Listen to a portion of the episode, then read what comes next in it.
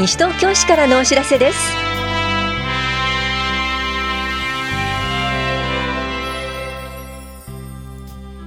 今日は休日診療を行っている当番の病院。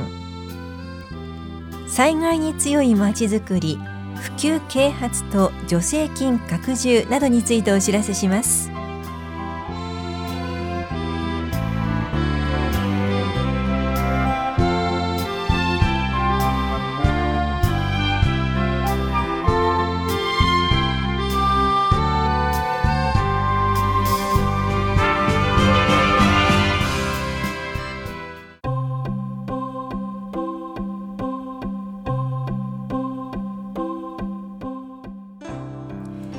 休日診療のお知らせです。今日診療を行っている病院は緑町三丁目の田無病院とひばりが丘北三丁目のひばりが丘北口駅前クリニックそして中町一丁目休日診療所です。田無病院の診療時間は夜10時までで電話番号は461-2682 461-2682ひばりが丘北口駅前クリニックの診療時間は夕方5時までで電話番号は439-4976 439-4976です。受診の際は小児科など診療科目をお問い合わせの上お出かけください。歯科・歯の診療は棚視町3丁目の長谷川歯科クリニックが行っています。受付時間は夕方4時までです。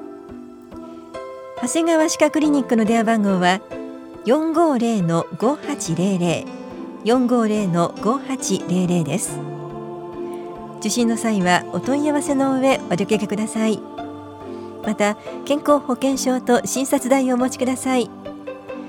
休日診療のお知らせでした。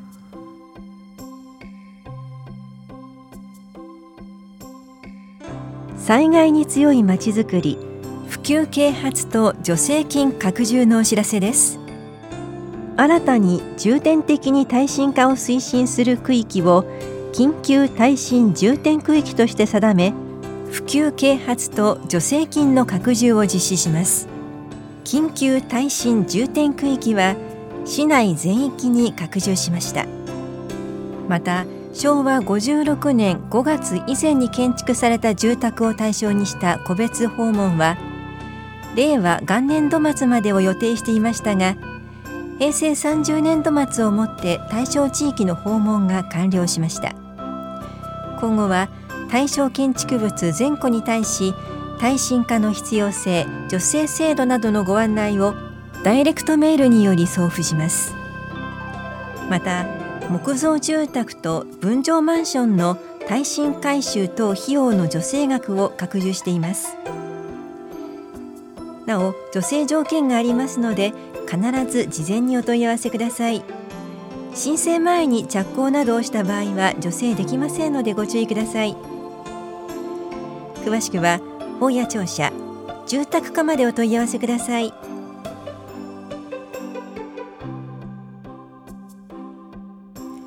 認知症サポーター養成講座のお知らせです。認知症サポーターとは認知症を正しく理解し地域で生活している認知症の方や家族を見守り自分でできる範囲で支援する方のことです。認知症とは何かを基本から学びませんか？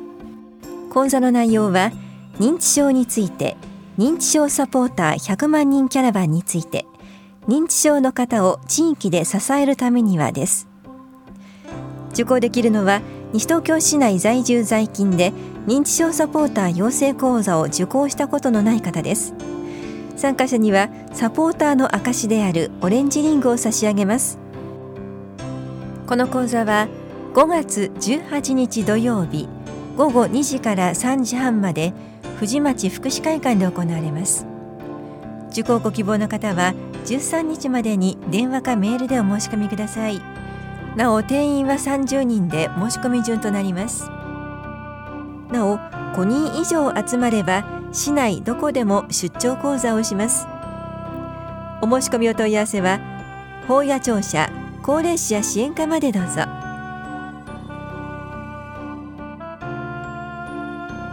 審議会などの開催情報です。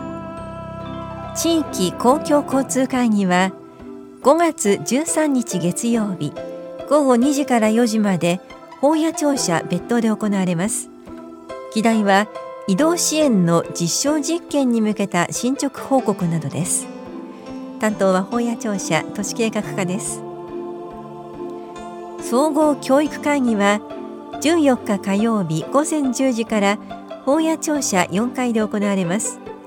議題は教育に関する協議調整です。担当は棚視聴者企画制作課です。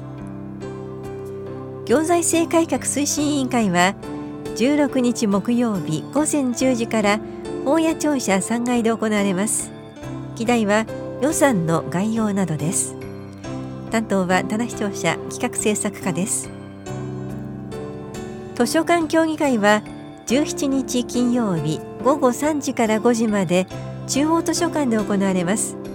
議題は図書館事業計画などです。担当は中央図書館です。子ども子育て審議会は20日月曜日午後7時から棚視聴者5階で行われます。議題は今年度の主な事業などです。担当は棚視聴者子育て支援課です。中小企業と資金融資検討委員会は23日木曜日午後6時半から大谷庁舎2階で行われます。議題は今後の融資制度のあり方などです。担当は本屋庁舎産業振興課です。傍聴ご希望の方はそれぞれ担当の会お問い合わせください。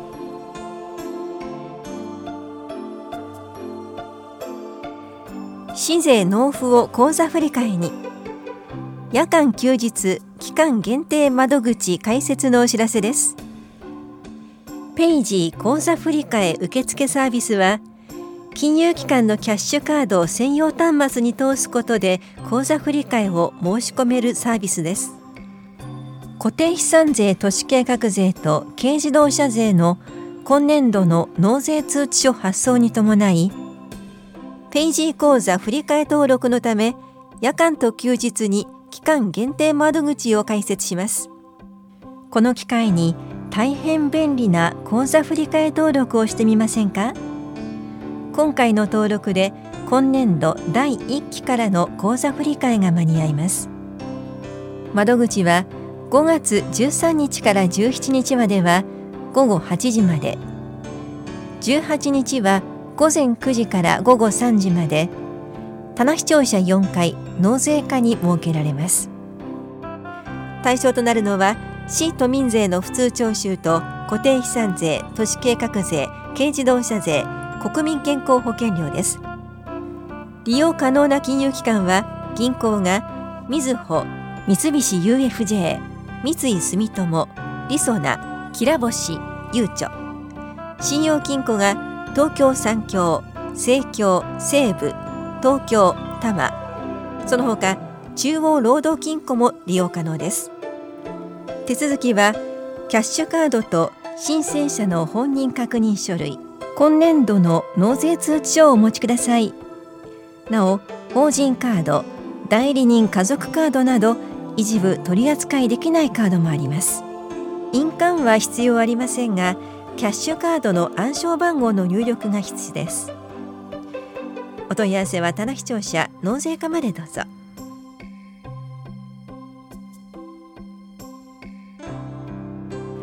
イライラから生き生きへ。女性のためのアンガーマネジメント。怒りと上手に付き合うためにのお知らせです。不安やストレスから生じる怒りを理解することによって怒りと上手に付き合うスキルを学びます。この講座は日本アンガーマネジメント協会アンガーマネジメントコンサルタントの三前真由美さんを講師に迎え6月8日土曜日午後2時から4時まで住吉会館ルピナスで行われます。保育もあります。受講ご希望の方は電話か件名をアンガーマネジメントとしてメールでお申し込みください。なお定員は30人で申し込み順となります。お申し込みお問い合わせは男女平等推進センターまでです。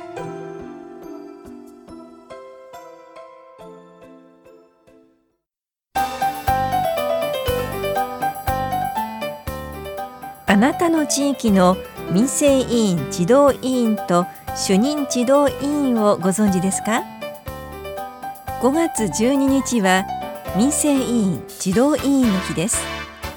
民生委員児童委員は担当する地域の中で高齢者障害者子育てに心配のある方などの福祉に関する幅広い相談を受け付けています。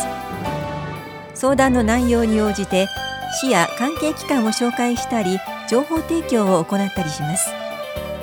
民生委員は民生委員法に基づき設置される民生委員推薦会で選考されその推薦により厚生労働大臣から委嘱されています。民生委員児童委員の活動は市民が抱える問題について相手の立場になり親身に相談を受けること。社会福祉制度やサービスの内容情報を的確に提供すること。市民の求める生活支援活動について支援体制を作っていくこと。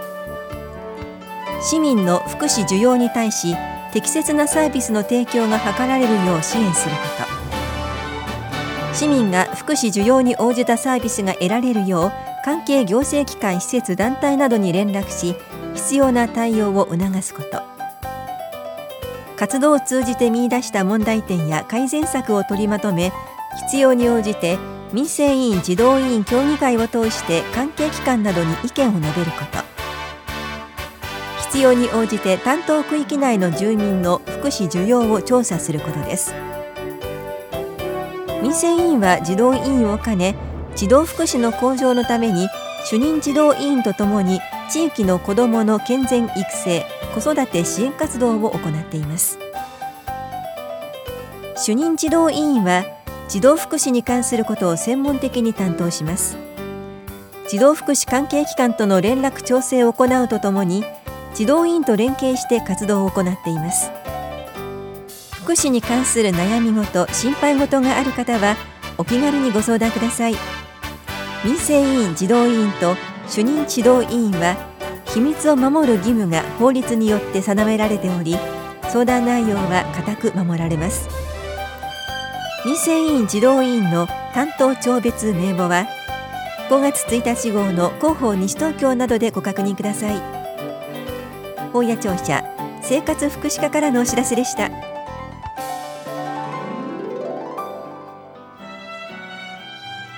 この番組では皆さんからのご意見をお待ちしています。FM 西東京西東京市からのお知らせ係までお寄せください。